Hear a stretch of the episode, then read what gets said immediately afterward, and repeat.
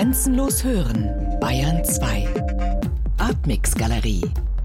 Immer freitags ab 21 Uhr im Hörspiel Artmix. Bayern 2. Grenzenlos hören. Hörspielpool. Große Produktionen zum Herunterladen. Mehr Informationen unter www.bayern2.de.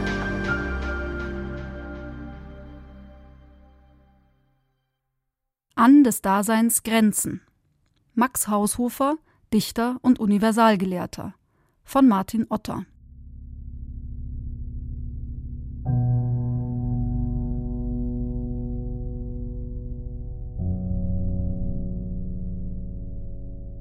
Was wir Welt nennen, ist außer uns und in uns. Die Welt hat ihre Grenzen, über welche noch rätselhafte Schatten hereinfallen. Aus einem Gebiete, das wir Unwelt, Überwelt oder Unterwelt nennen mögen. Ein Gebiet, das wir nicht kennen und von dem uns doch ein dunkles Ahnen sagt, es sei so groß, dass unsere Welt in ihm schwimme wie ein winziger Haufen schimmernder Bläschen. Es gibt solche Grenzen, wo unser Dasein aufhört, wo unser Gesichtskreis im Nebel verschwimmt und unser Verständnis der Dinge ein Ende nimmt. Da muss noch lange nicht ein großes Nichts beginnen. Wenn wir die Grenzen des Daseins überschreiten, verlassen wir nur das Gebiet der Wirklichkeit und betreten das mit tausend Türen sich erschließende Gebiet der Möglichkeiten. Vor mehr als 20 Jahren habe ich dieses Buch gefunden. An des Daseins Grenzen von Max Haushofer. Zufällig. Es lag in einer Kiste in einer kleinen Druckerei in Murnau. Beim ziellosen Wandern durch den Ort hatte ich diese entdeckt. Eine alte, schwarz glänzende Druckmaschine stampfte dort in Blei gesetzte Buchstaben wie eine Dampflok auf Papier. Ich kaufte dem Besitzer, ein knapp 70-jähriger Herr, die ganze Kiste ab. Ein paar Bücher, 50 Pfennig pro Stück. Der Name Max Haushofer war mir dabei völlig unbekannt. Doch das, was ich nach dem zufälligen Griff in die Kiste nach dem Öffnen des Buches schon gelesen hatte und was im Buch dann an Geschichten und Fantasien folgte, war der Anfang einer Annäherung an einen vergessenen Dichter. Wo dasjenige aufhört, was wir Welt nennen, beginnt ein anderes, das wir nur ahnen und glauben, hoffen und erträumen. Auch wenn es wesenlos und unfassbar zu sein scheint, vermag es uns doch mit Grauen zu schütteln, mit unnennbaren Hochgefühlen uns zu durchfluten. Ich suchte in der Bibliothek nach Material über Max Haushofer, fand eine kurze Biografie, seine Lebensdaten. Max Haushofer kam am 23. April 1840 in München zur Welt. Sein Vater war der Landschaftsmaler Maximilian Haushofer, dieser gilt als der Gründer der Künstlerkolonie auf Frauenwörth. Max Haushofer hatte noch einen um ein Jahr älteren Bruder, den späteren Mineralogen Karl von Haushofer. Die Familie lebte die ersten Jahre in München. Als der Vater einen Ruf an die Kunstakademie in Prag erhielt, siedelte die Familie dahin über. Wann immer es ging, verbrachten die Haushofers ihre Ferienzeit am Chiemsee. Max Haushofer studierte in München Jura, Philosophie und Staatswirtschaft. Er promovierte 1864, drei Jahre später folgte die Habilitation. Er schrieb viele wissenschaftliche Bücher, darunter ein Lehr- und Handbuch der Statistik, das deutsche Kleingewerbe, Grundzüge der Nationalökonomie. Neben seinen Aufsätzen und Schriften zur Heimatkunde wurden viele seiner Texte in Zeitschriften abgedruckt. Er schuf die Versepen Der ewige Jude und Die Verbannten. Neben seinem einzigen Roman Planetenfeuer veröffentlichte er Gedichte und einen Band Geschichten zwischen Diesseits und Jenseits. Max Haushofer war Vater des Geopolitikers Karl Haushofer, der nach dem Ersten Weltkrieg und dem Nationalsozialismus eine wichtige Rolle spielte. Haushofers erste Frau Adele starb nach der Geburt des dritten Kindes. Viele Jahre später heiratete Max Haushofer die Münchner Schriftstellerin Emma Merck. Er starb am 9. April 1907 in Gries bei Bozen und liegt auf der Fraueninsel begraben. Sein Buch An des Daseins Grenzen erschien ein Jahr nach seinem Tod. Am interessantesten kam mir Haushofers Roman Planetenfeuer vor. Ein Zukunftsroman, den er 1898 geschrieben hatte und der ein Jahr später erschien. Haushofer entwarf darin das Leben im Jahr 1999. Mehr als ein Jahrhundert lag zwischen Vergangenheit und Zukunft, die zur Gegenwart geworden war.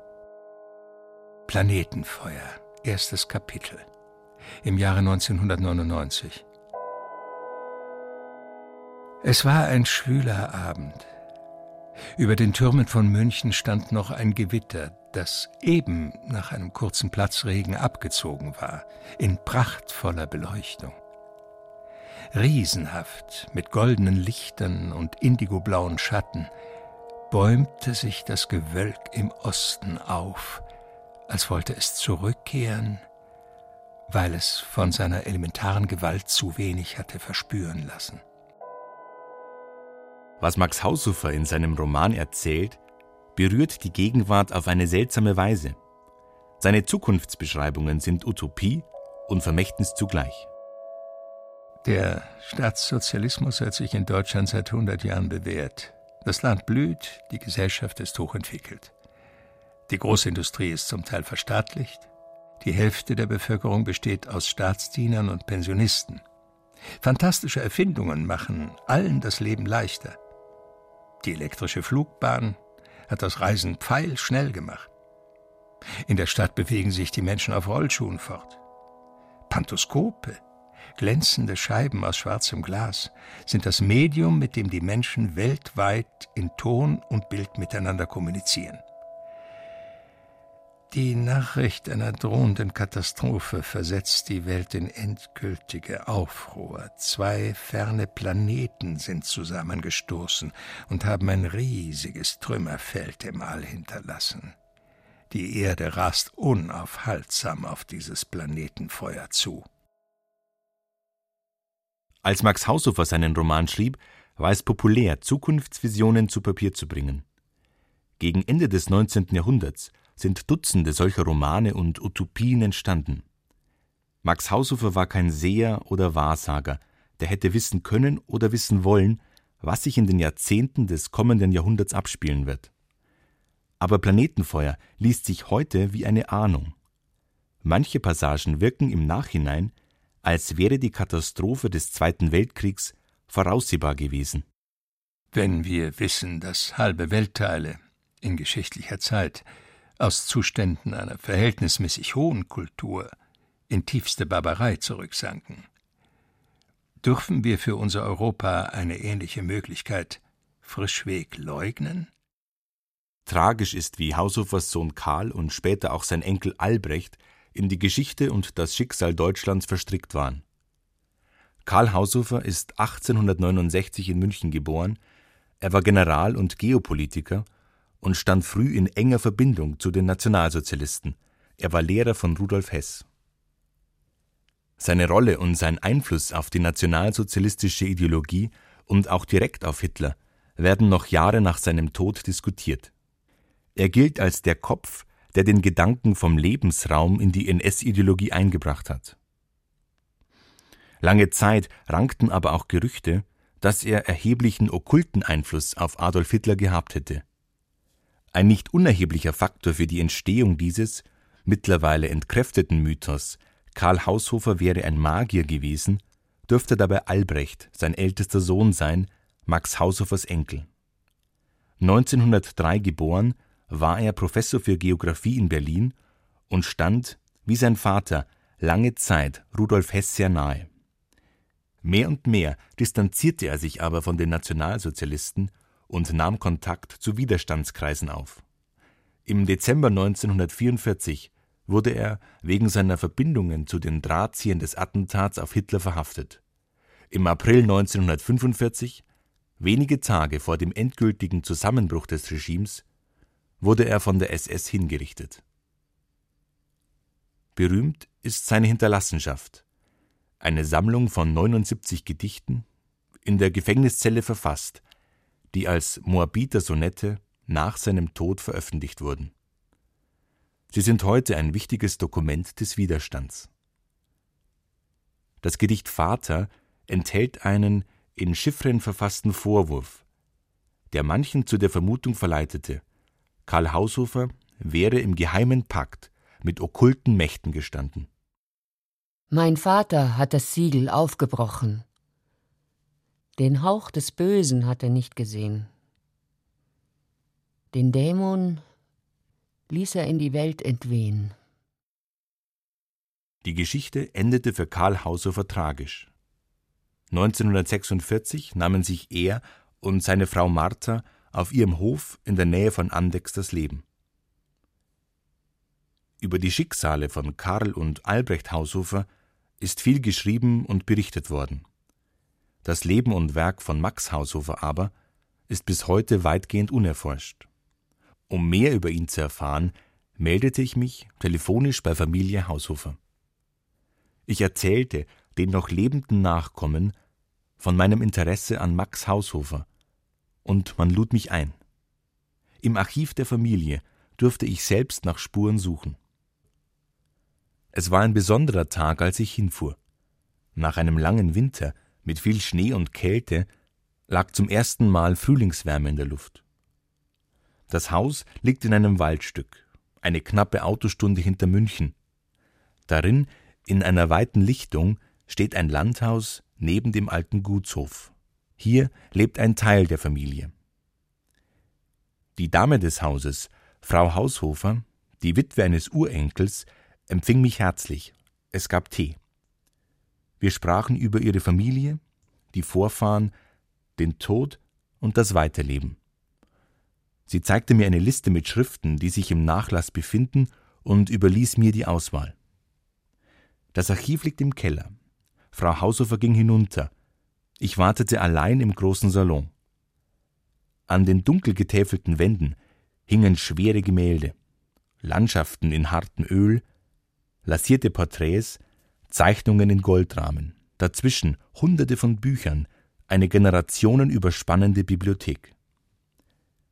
Nacheinander brachte mir Frau Haushofer nun alte Kisten und Schachteln, Manuskriptseiten und getippte Abschriften, Zeitungsartikel, Kuverts mit Briefen, Fotos, Urkunden und Zeugnissen. Freunde, Zeitgenossen, Verehrer kommen darin zu Wort.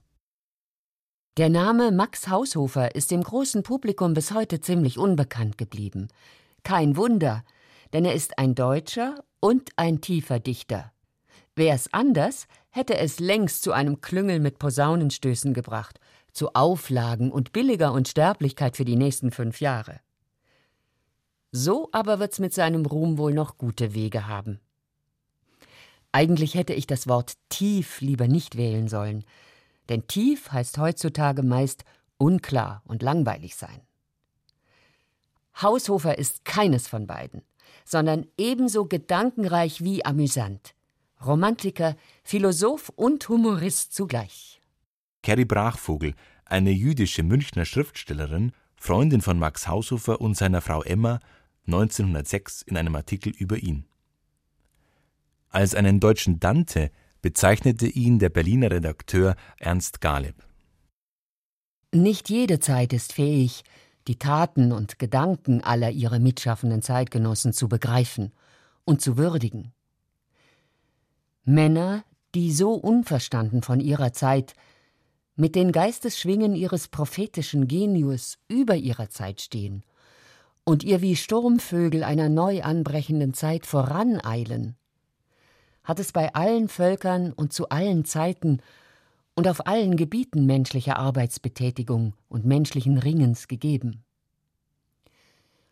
Oft kommt dann wohl ein späteres, reiferes Geschlecht, das rückschauend den Kleinsinn und den Unverstand der Väter kaum zu verstehen vermag. Dass die Gedankensaat der damals Unverstandenen erst zur Frucht und Vollendung reifen lässt.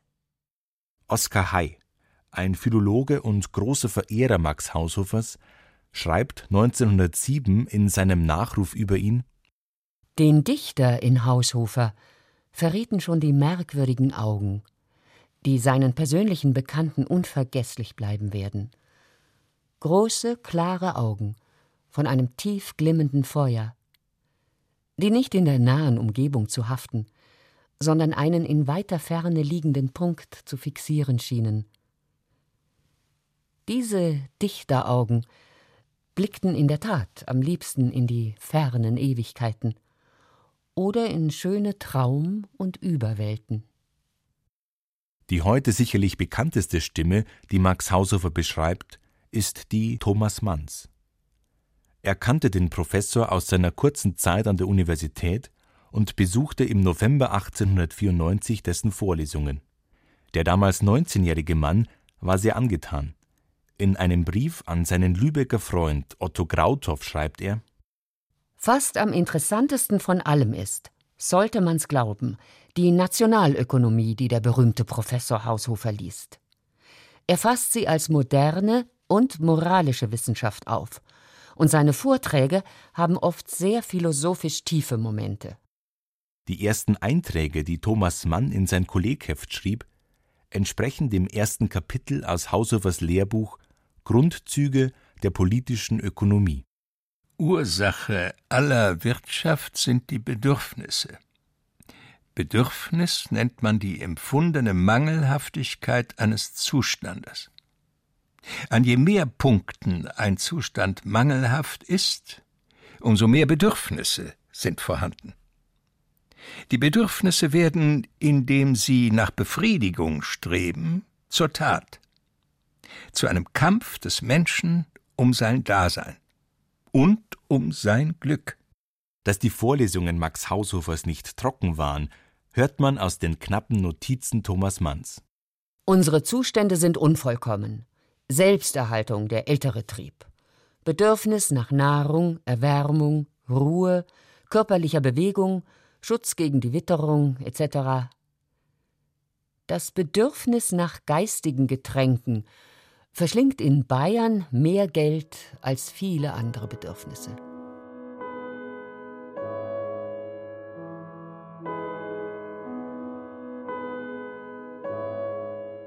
Im Familienarchiv liegt Haushofers Lebensgeschichte. Ein bislang unveröffentlichtes Manuskript, das er für seine Kinder geschrieben hatte. Ein persönliches Zeugnis, das den Blick auf den Menschen Max Haushofer öffnet. Tief im böhmisch-bayerischen Waldgebirge, zwischen dunklen, fichtenbewachsenen Hügeln, liegt ein kleines Städtchen. Regen. Mit armen grauen Holzhäusern. Es ist eine lichtlose Landschaft, weltvergessen hinter mächtigen Wäldern versteckt. In diesem Städtchen führten meine Vorfahren ein Dasein, das keine Spuren hinterließ, als die Existenz ihrer Enkel. Der erste, der dem grauen Schindelwall jener Häuser und dem Banne der dunklen Waldnacht entrann, war mein Großvater Johann, der sich bis zu der dornenreichen Stellung eines Dorfschulmeisters zu Nymphenburg hinaufarbeitete. Mein Vater Max Haushofer war am 12. September des Jahres 1811 zu Nymphenburg geboren. Kleinere Reisen erweckten eine tiefe leidenschaftliche Wanderlust und eine unaustilgbare Liebe zur Natur in ihm. Das freundliche und verlockende Beispiel künstlerischer Freunde war von großem Einfluss und, so sagte er nach dreijährigem Studium der Wissenschaft Valet, nahm einen Malkasten auf den Rücken und wanderte ins Hochgebirge. Der nächste Sommer führte ihn an den Chiemsee. Da fand er die späterhin wieder lange Jahre fast vergessene und verödete Fraueninsel, von einem wunderbar poetischen Schimmer beglänzt. Sie ward seine zweite Heimat, und es begann auf dem kleinen Eilande ein Künstlerleben, wie es damals in ganz Deutschland nicht wieder geführt ward. 1838 heiratete er. Meine Mutter Anna Haushofer, geborene Dumser, hatte er in der glücklichen Zeit auf Frauenchiemsee kennengelernt, wo ihr Vater eine kleine Bräuerei und Gastwirtschaft besaß. Eine Verbindung, von der Carrie Brachvogel sagt, von beiden so verschiedenartigen Eltern hat der Sohn die Anlagen und Neigungen übernommen. Vom Vater Gemüt und Fantasie. Von der halbbäuerlichen Mutter, von ihrer Rasse, die seit Jahrhunderten im gleichen Boden wurzelte, kam ihm die tiefe mystische Zusammengehörigkeit mit dem Elementaren. In ihrer von Sagen und Erinnerungen umsponnenen Heimat lernte er zuerst nicht aus Büchern, sondern aus den Geschehnissen des Tages, dass es ein tief Geheimnisvolles ist, um das Wesen der Natur. Meine kindlichen Vorstellungen vom Möncherleben gipfelten in der Überzeugung, dass alle Erwachsenen, die Hosen tragen, sich mit Malerei beschäftigen müssten. Das kam daher, dass ich selber in einem Maleratelier aufwuchs, dass die Familie, die unter uns wohnte, ebenfalls eine Malerfamilie war, und dass die Herren, die ein paar überflüssige Zimmer unserer Wohnung bewohnten, ebenfalls Maler waren. 1845 zog die Familie nach Prag. Haushoffers Vater wurde dorthin als Professor an die Kunstakademie berufen. Sein Freund und Schwager, der Maler Christian Ruben, mit dem er Jahre zuvor die Fraueninseln und wie er eine Wirtstochter und Schwester von Anna Dumser erobert hatte, war Direktor der Kunstakademie geworden. In all den Jahren, die wir in Prag zubrachten, vergaßen wir die alte Heimat nicht, sondern wurden immer mächtiger zu ihr hingezogen. So kam's, dass in unserer Familie die Erinnerungen an München wie ein Heiligtum verehrt wurden. Und dass alles, was aus München kam, wie eine Art von Seelennahrung aufgenommen ward. Aber die Sehnsucht unserer Eltern mussten wir doch verstehen, und wir verstanden sie so sehr, dass sich dieses München von dem wir Tag für Tag hörten, dessen Abbilder in unserer Wohnstube über dem Esstisch hingen, nach und nach zu einem Wunderlande gestaltete, zu einem verwunschenen Paradiese, zu einer in weiter Ferne schimmernden Insel der Sehnsucht. Heimweh, tiefes, unaustilgbares Heimweh war durch viele, viele Jahre die Grundstimmung unseres Hauses.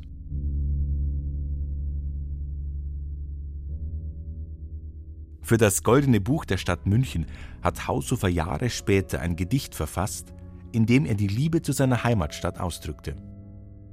Nun bin ich wieder da. Ich, ganz allein.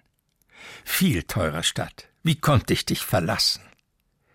Dein treuer Wächter will ich wieder sein. Und sterb ich auch in rauen Winterstürmen und wölbt sich Eis und Schuttwall über mir, so lieg ich doch bei meinen Frauentürmen, viel teure Stadt. So wohn ich noch in dir. Und wenn nach vielen, vielen tausend Jahren ein neuer Lenz die Gletscherdecke sprengt, dann kommt siegreich ein neu Geschlecht gefahren, das jauchzend in die leeren Straßen drängt. Dann rufe ich ihnen zu, nehmt sie als Erben, die beste Stadt, seid glücklich hier. Doch wisst, sie hat was in sich, das ganz eigen ist. Wer sie verlässt, der muss am Heimweh sterben. Dennoch, Prag und nicht München war die Stadt, in der sich die ersten großen, wirklichen Geheimnisse für Max Haushofer öffneten. Nicht die Sehnsucht, sondern das Leben wartete auf ihn. Prag war finster, alt und schmutzig, aber grandios. So schreibt er in seinen Erinnerungen. Fünfzehn Jahre zählte ich, als ich den Zauber des Weibes kennenlernte. Es war in einem jener Gärten, welche das alte Prag umgeben, in welchem die wohlhabenden Familien der Stadt den Sommer zubringen. Wir waren dort zu Gast. Ein wunderbarer Frühlingsabend. Da spürte ich zum ersten Mal den Kuss der schönen Anna auf meinem Munde. Oh, wie der brannte. Bald lernte ich freilich diesen Zauber eingehender kennen. Es war im letzten Jahre, das ich in Prag zubrachte. Mein Freund Ernst, dem ich folgte wie ein 17-jähriger Faust seinem 18-jährigen Mephistopheles, er war es, der mich, das Weib, in seiner tiefsten Erniedrigung kennenlehrte. Ich wäre ihm in die Hölle gefolgt, wenn er mit seinem ritterlichen Anstand voranging. Was Max Haushofer in seinen Kindheitstagen, seiner Jugend in Prag erlebte, prägte sein Leben und wird sich später mit romantischer Leidenschaft in seinen Werken widerspiegeln. So sorgte der Komet Donati 1858 für Furore. Er soll einer der schönsten gewesen sein, der je mit bloßem Auge zu sehen war. Haushofer fühlte sich diesem einsamen Weltenwanderer tief verbunden. Ich entsinne mich lebhaft, welchen Fantastereien wir uns hingaben in jenem Sommer, als der Komet am Himmel stand und allenthalben die bange Furcht verbreitet war, dieser Komet werde uns auf den Leib rücken und den Erdball verbrennen. Wie oft gingen wir an schönen Abenden auf dem Quai auf und nieder, hörten das Rauschen der Moldauwellen und sprachen darüber, wie wir im Feuer jenes Kometen verbrennen wollten, Arm in Arm. Ernst war praktischer, ich glaube, er dachte daran, an welcher wogenden Mädchenbrust er jene letzte Stunde erwarten wollte, während wir beide, im Traume schon, unsere befreundeten Seelen aus den feurig entloderten Körpern dahinfliegen sahen, nach fernen Gestirnen, nach großen Welten, wunderreichen Ereignissen entgegen.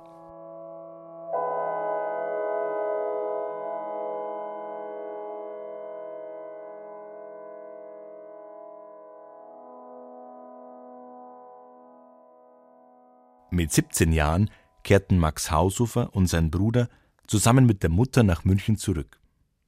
Die Eltern wünschten, dass ihre Kinder hier ihr Abitur machen sollten. Max Haushofer tat sich schwer. Ich war stets ein mittelmäßiger, jahrelang einer der schlechtesten Schüler. Ich getraute mich kaum mehr, die Bekannten auf der Straße anzuschauen, aus Furcht, sie möchten davon erfahren haben, wie schlecht es mir in der Schule ging. Meine Mitschüler waren auch nicht immer zartfühlend genug, um mich das leicht ertragen zu lassen. Manches rohe Gelächter schnitt mir ins Herz, wenn ich mit meinen schlechten Skriptionen kam. Nach dem Abitur, das Max Haushofer nur mit einigen Mühen ablegen konnte, ermunterten ihn seine Eltern dazu, Jura zu studieren. Zwar hatte der Vater sein Studium abgebrochen, um Künstler zu werden, sein Sohn aber sollte es leichter haben. Ich saß allein in meiner Stube. Herbstnebel umzogen Straßen und Plätze. Und aus ihnen stiegen graue und weiße Gespenster mit langen Nasen und Ohren und lehnten sich an mein Fenster. Eines rechnete mir vor, wie viel Luftschlösser im Zeitraum von zwölf Monaten über den Haufen fallen könnten. Ich jagte den Kerl hinaus, lebte still und zufrieden und ging viel ins Theater. Dazu las ich viel Tieck und E.T.A. Hoffmann, nicht ohne Einfluss auf die eigene Fantasie. Kam ich abends um zwölf Uhr heim, so wurde, eine Erfindung meines Bruders Karl, noch eine sogenannte Wahnsinnsstunde gehalten. Das heißt, man saß vor seinem Schreibtisch, rauchte und hielt dazu Selbstgespräche über das dümmste Zeug von der Welt. Felix Dahn es schließlich, der Max Haushofer endgültig davon überzeugte, Jura zu studieren. Die beiden kannten sich von Kindesbeinen an. Nur ein paar Jahre älter war Dahn später sein Dozent an der Universität. Er lehrte dort Rechtswissenschaft, war Historiker und ein bekannter Schriftsteller.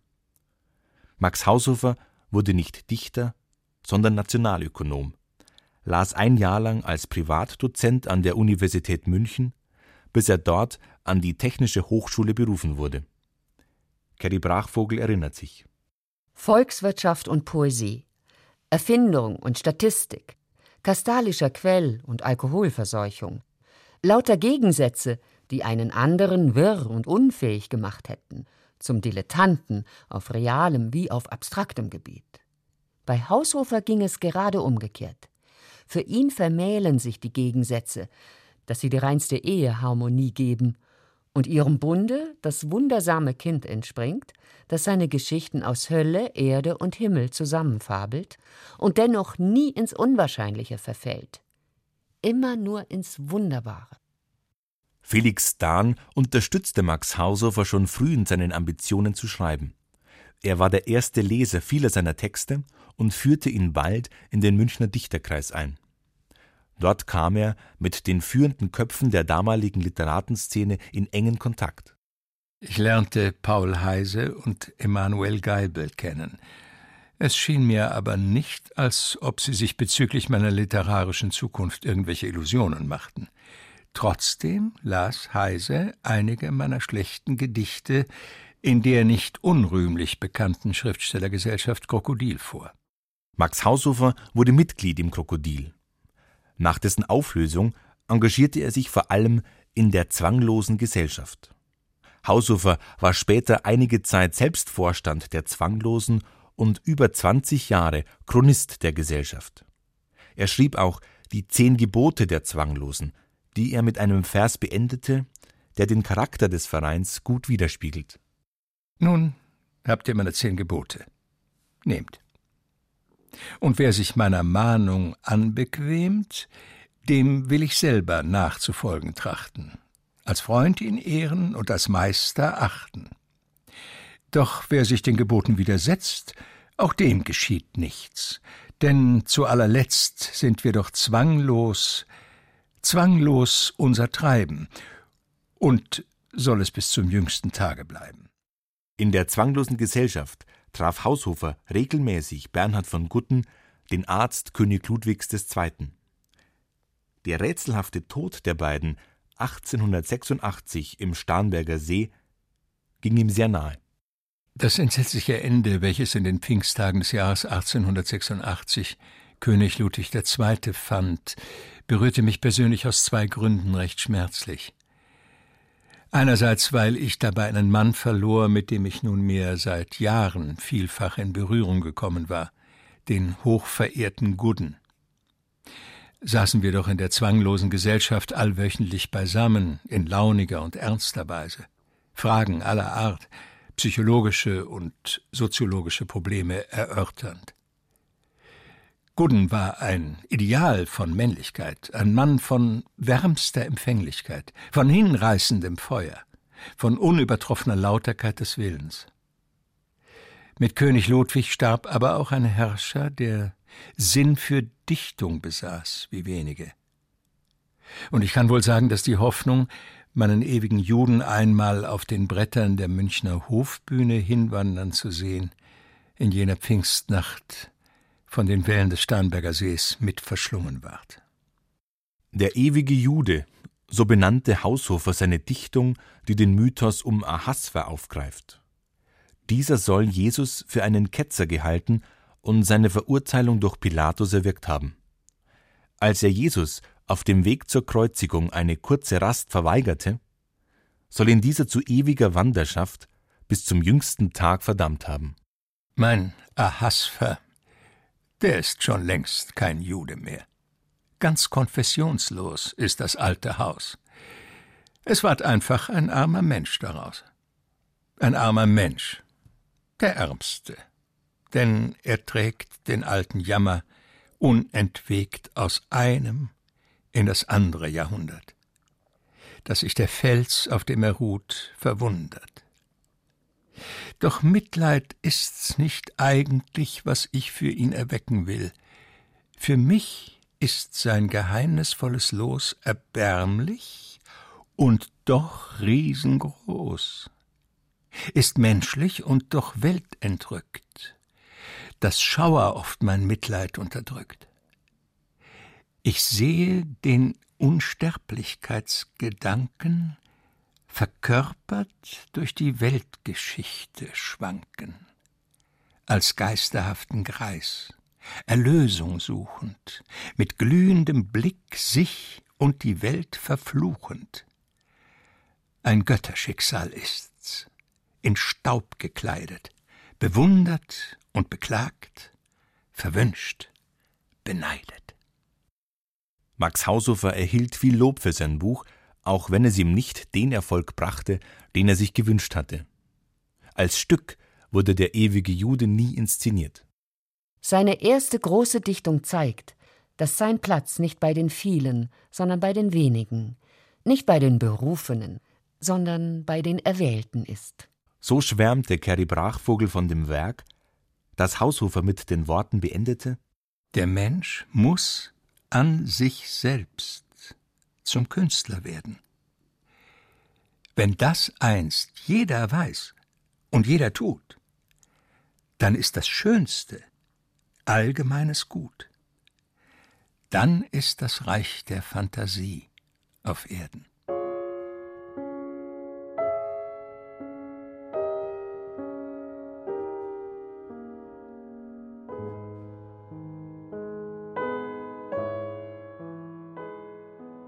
Die Idee der Verbesserung des Menschen, der sich nicht hilflos seiner Natur und dem Schicksal ausgeliefert sieht, hat Max Haushofer fasziniert. Zwischen 1875 und 81 war Max Haushofer Abgeordneter der Nationalliberalen Partei im Bayerischen Landtag. Die Partei kämpfte lange um ihre Ausrichtung zwischen national eingestelltem Bildungsbürgertum und einer Öffnung hin zu links von ihr stehenden Gruppierungen. In seinem 1895 erschienenen Buch Der moderne Sozialismus führt er die Mangelhaftigkeit der politischen Systeme auf die grundsätzliche Mangelhaftigkeit des Menschen zurück. Die allmähliche Beherrschung des Egoismus durch den Gemeinsinn liegt nicht darin, dass man es dem Egoismus unmöglich macht, sich zu betätigen. Das würde nur den Stillstand und den Rückschritt auf allen Gebieten des Lebens herbeiführen. Der Egoismus soll vielmehr in solche Verhältnisse gebracht werden, dass jeder Fortschritt, jede Verbesserung, die er für den Einzelnen, für seinen Träger herbeiführt, immer auch für die Gesamtheit ein Fortschritt, eine Verbesserung ist. Jedem Einzelnen soll der Löwenanteil an den Erfolgen seiner Leistungen gelassen werden. Aber er soll genötigt sein, einen seinem Gesamterfolg entsprechenden Teil an die Gesamtheit abzulassen. Das allein ist der Weg, um alle Fähigkeiten und Kräfte beständig zur höchsten Leistungsfähigkeit anzuspornen, ohne gleichzeitig zur Unterdrückung der Schwachen zu führen. Die Gründe für den Egoismus sieht Haushofer in der Angst, die mit jeder Entwicklung auf der Erde einhergeht. Jedes Wachsen und Vorwärtsstreben bedingt auch das Verlassen des Vorhandenen. Jeder Fortschritt schafft an anderer, noch nicht entwickelter Stelle gleichzeitig ein Gefühl des Rückständigen und kann Neid oder Klassenhass schüren. Trotz seines Glaubens an ein Ideal und der Möglichkeit einer Verbesserung des Menschen war Haushofer Realist und sah darin ein Projekt für Generationen. Wenn in hundert Jahren jeder Einzelne nur um einen Gedanken besser ist als die Menschen von heute, wenn er nur um eine schlechte Handlung weniger, um eine gute mehr begeht, als er heute begehen würde, dann läge daran schon ein ungeheurer Fortschritt zum Bessern. Aber wie wenig würde durch einen solchen Fortschritt an der Erscheinung der Gesamtmenschheit geändert. Haushofer war ein enger Begleiter und Förderer des aufkommenden Feminismus. Seine Frau Emma war eine führende Figur der Bewegung in München und lange Jahre im Vorstand des Vereins für Fraueninteressen. Auch Max Haushofer war dort Mitglied, neben einigen anderen berühmten Männern, wie Rainer Maria Rilke oder Ernst von Wolzogen. Beim allgemeinen Bayerischen Frauentag trat Haushofer als Redner auf. Trotz seines Engagements war er nicht ohne Skepsis und in seiner Rolle als Freund der Emanzipation ziemlich widersprüchlich. Ein Zeitungsbericht. München, 20. Oktober 1899. In der Abendversammlung des Allgemeinen Bayerischen Frauentages im Saale des alten Rathauses, der bis zum letzten Platz gefüllt war, sprach nach einigen Begrüßungsworten der Vorsitzenden Fräulein Ika Freudenberg Professor Dr. Max Haushofer über die Frau im Erwerbsleben, insbesondere in Deutschland. Im Weiteren führte der Redner aus, dass große Unternehmungen stets nur von Männern ins Leben gerufen wurden. dass den Frauen technischer Erfindungsgeist mangele. Nach weiteren Ausführungen schloss der Redner mit dem Hinweise, dass das an sich berechtigte Vorwärtsgehen der Frau im Erwerbsleben nicht überhastet werden dürfe. Die Vortragsreisen, die er in späteren Jahren durch ganz Deutschland machte, genoss Max Haushofer vor allem deshalb, weil er die Menschen und ihr Land kennenlernte. Er sprach oft und mit großer Begeisterung vor hunderten Zuhörern. Aber er war nie zufrieden, sondern regelrecht unglücklich mit seinem Beruf als Professor. In seinen Lebenserinnerungen beschreibt er es als sein Schicksal, dass er nicht Künstler, nicht allein Dichter geworden war, sondern vor allem Bücher schrieb, die nicht von Herzen kamen. Ich stieg in der Achtung der Welt. Ich fühlte, wie es mir von Jahr zu Jahr leichter wird, meinem Beruf gerecht zu werden. Aber ich hätte kein Gelehrter werden sollen. Daran krankt meine ganze Existenz. Das Künstlerblut in mir ist zur Empörung gekommen und wird sich, ich fühle es, nie wieder zur Ruhe geben. Ich habe gefrevelt gegen mich selbst, als ich der Wissenschaft statt der Kunst zu dienen begann. Dieser Frevel beginnt sich zu rächen. Er rächt sich, indem ich Bücher schreibe um des Geldes willen. Die Wissenschaft begeistert mich nicht. Ich sage, was meine Überzeugung ist, aber sie erfreut mich nicht. Was ich schreibe, ist nicht mit jenem Fleiße, mit jener Pietät und Selbstaufopferung geschrieben, die allein den wahren Gelehrten machen. Vergebens suchen meine Finger, die so gerne Schönes gestalten möchten, nach einem Objekt, vergebens. Lässt meine Fantasie die reichsten Bilder entstehen. Wofür? Wofür? Wann immer es ihm möglich war, dichtete Max Haushofer, schuf sich die Welt so, wie er sie empfand. Er war in jeder Hinsicht ein scharfer Denker. Analytisch und nüchtern im Geist, doch seine scharfe Zunge versprühte auch stets Humor. Er war Humanist, als Wissenschaftler war Haushofer zwar vom Darwinismus überzeugt, aber er sah die Evolution des Menschen durchaus mit zwinkerndem Auge. Wie heut kein Zweifel darüber besteht, dass Mensch aus Affe allmählich entsteht. So hab ich es mir als Ziel denn erdacht, wie wär es wohl, wenn man das umgekehrt macht? Die Rückwärtsentwicklung der Menschen auf Erden sollte mein großes Zauberwerk werden. Und eifrig bemühte ich mich zu studieren, wie man den Menschen mag rückvertieren. Vom Geheimrat zum Affen, vom Affen zum Lurch. Durch alle Geschlechter rückläufig hindurch. Bis endlich alles, was Menschengeist, Gemüt und Gedanke und Seele heißt, nachdem es von Stufe zu Stufe vertiert, im Urschlamm sich wieder als Würmchen verliert. Am tiefsten hat Max Haushofer seine Sehnsuchtsgedanken in der Fabel Die Verbannten beschrieben. Ein liebendes Paar, Kinder einer fernen, schöneren Planetenwelt und aus dieser Verband findet sich nach langer Trennung auf dem Erdball wieder, um von dort selig vereint zur alten Heimat zurückzukehren. Mir ist, als hätte ich hier was erlebt, das traumgleich mir durch meine Seele schwebt. Mir war, als hätte mich etwas gemahnt an eine Welt, die keine Seele ahnt.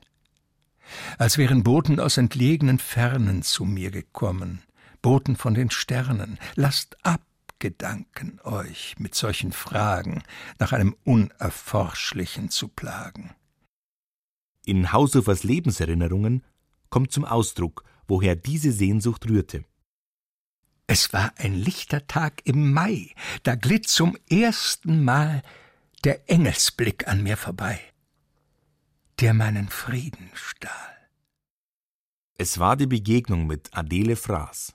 Max Haushoffers große Liebe. Es war Künstlermaifest. Aus dem Geiergarten ging's mit ungeheurem Zuge, mit Musik und Standarten das leuchtende Isartal hinauf, in das Wäldchen bei der Menterschweige. Mit meinen Freunden lag ich da im Grünen. Ringsum in rauschender Festfreude lachten bekannte Gesichter. Eins war mir noch fremd, das gehörte einem schlanken sechzehnjährigen Mädchen mit braunen Haaren in rosenfarbenem Kleide. Wie es kam, dass ich sie liebte, die schöne, schlanke Adele, ich weiß es nicht. Endlich war es da, ein Himmel voll goldener Wolken, ein Garten voll nickender, leuchtender Zauberblumen, ein sagenhafter Wunderbau mit einem Labyrinth von strahlenden Sälen und heimlichen Gängen. Wir hatten uns zusammengetanzt beim berückenden Klange der alten Straußwalzer. Damals war es, wo wir uns so tief in die Augen schauten, dass eines sein Geschick in der Seele des anderen geschrieben fand. Adele widmete er sein erstes Buch, ein kleiner Band mit Gedichten, das sie wie ein Gebetsbuch bei sich trug. Im Herbst 1868 dann die Heirat. Innerhalb von nur vier Jahren brachte Adele drei Kinder zur Welt. Karl, Marie und Alfred. Doch dann folgte die Katastrophe. Wie kurz waren sie diese Jahre reinsten Glücks. Am 16. März 1872 gebar Adele meinen zweiten Sohn. Fünf Tage lang danach befand sie sich leidlich wohl, dann stellten sich bedenkliche Anzeichen schwerer Erkrankung bei ihr ein. Ich kniete an ihrem Bette und horchte auf jeden Atemzug. Dann, dann fingen diese raschen, teuren Atemzüge an, langsamer zu werden.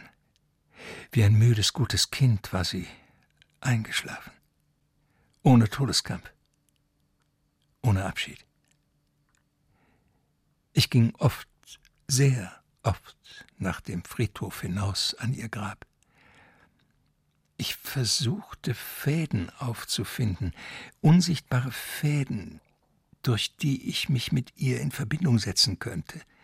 Sichtbare, hörbare, fühlbare Zeichen wollte ich haben, dass sie mir nahe sei, mit mir traure. Aber diese Zeichen versagte sie mir. Nicht einmal im Traume grüßte mich mehr ihr treuer Blick. Jahre hat es gedauert, bis Max Haushofer wieder den Menschen in sich entdeckte, der zu leben bereit war. Langsam, im Laufe von 20 Jahren nach dem Tod von Adele, entstanden Haushofers erste Fantasiestücke, die er als Geschichten zwischen diesseits und jenseits veröffentlichte. Hier bringt er Dichtung und Philosophie zusammen. Wie ein gnadenloser Schicksalsschlag einen Menschen verändern kann, erfuhr ich damals. Zunächst wurde der letzte Rest von religiösen Empfindungen, der vielleicht noch in irgendeinem Winkel meines Gemütes eine Zufluchtsstätte besaß, ausgetrieben. Ich bin völlig glaubenslos geworden. Sodann bemühte ich mich aber, diesen zertrümmerten Glauben durch etwas anderes zu ersetzen – durch ein Nachdenken über die letzten Dinge. Haushoffers Empfinden und sein Denken wurden jetzt geprägt von einer ganzheitlichen Auffassung des Lebens. Er verband eine moderne, von der Naturwissenschaft ausgehende, materialistische Weltsicht mit der Ahnung eines spätromantischen Poeten.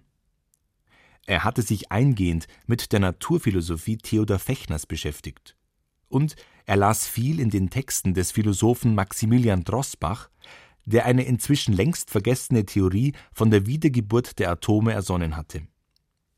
So paarte Haushofer nach dem Tod von Adele persönliche Erinnerungen mit damals gängigen Theorien der Psychophysik sowie der Theosophie. Ihre schöne göttliche Seele war auseinandergegangen in Tausende von kleinen Seelchen. Jede der unzähligen kleinen Seelen gedachte dessen wohl, dass sie einst ein Teil eines Ganzen gewesen sei. Manche sehnten sich zurück nach diesem Ganzen, manche freuten sich der errungenen Freiheit. Allen aber war es klar, dass sie nie wieder genau zu demselben Ganzen sich vereinigen würden. Max Haushofer hat in seinen Geschichten seine Trauer, seine Empfindungen verarbeitet. Doch er hatte zuvor auch andere Wege erkundet, die versprachen, Verbindungen mit dem Jenseits aufnehmen zu können. Experimente dieser Art waren zu seiner Zeit beliebt und weit verbreitet. Und auch Haushofer hatte Kontakt zu okkulten Kreisen. Einige seiner Freunde waren eifrige Spiritisten, der Philosoph Karl Duprel etwa und der Maler Gabriel von Max. Sie waren, zusammen mit dem Arzt Albert von Schrenk-Notzing, Gründer der Psychologischen Gesellschaft in München, einer Vereinigung, die sich durch Forschungen mit Hypnose und Parapsychologie gegen Ende des 19. Jahrhunderts einen gewissen Namen gemacht hatte. Auch Max Haushofer hat an ihren Seancen teilgenommen, aber er blieb skeptisch. Die Vorstellungen des modernen Spiritismus über das Jenseits stehen zwar ungleich höher als jene des mittelalterlichen Aberglaubens mit seinem Hexenwahn und Teufelsspuk, aber auch sie sind nur ein Versuch unsicher tastender Fantasie, die dem prüfenden Verstande nirgends standhält. Die Anschauung der Spiritisten, dass die Seelen Verstorbener mit den Lebenden in Fühlung treten könnten, ist ohne Sinn und Verstand.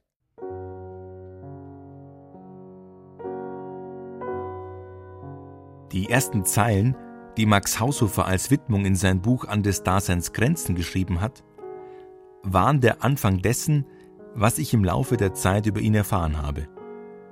Ein stummer Gruß, der sich entfaltet, sobald man ihm zuhört.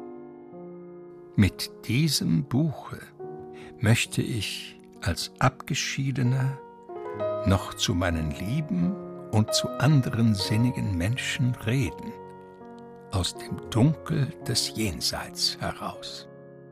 Das, was Max Haushofer der Welt sagen konnte, hat er in seinen Büchern gesagt. Seine Geschichten und Fantasien sind sein Totenreich. In ihnen spricht er, auch heute noch. Wo komme ich hin? Ich komme nicht zur Klarheit, bis ich gestorben bin. Die alte Wunderbarheit, sie zieht mich immer hin. Ich sehe Geister schwanken, wo andern keine sind. Es spricht in tiefen Gedanken zu mir der Abendwind. Nur fremder wird mir das Leben mit jedem jungen Jahr. Verdämmernd sehe ich entschweben, was einst so deutlich war. Nach viel verträumten Jahren werde ich am Ende stehen, mir über die Stirne fahren und stumpf von dannen gehen.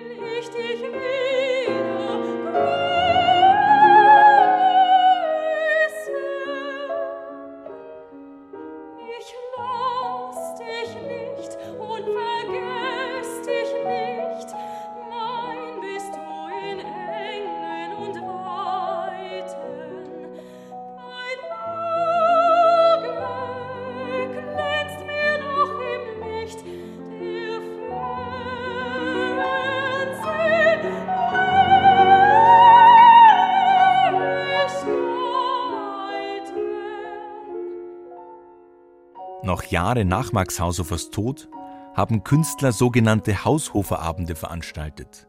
Komponisten haben seine Gedichte zu Liedern vertont, Schauspieler und Sänger ehrten den Toten als einen der Großen. Dichter dachten noch lange an ihn.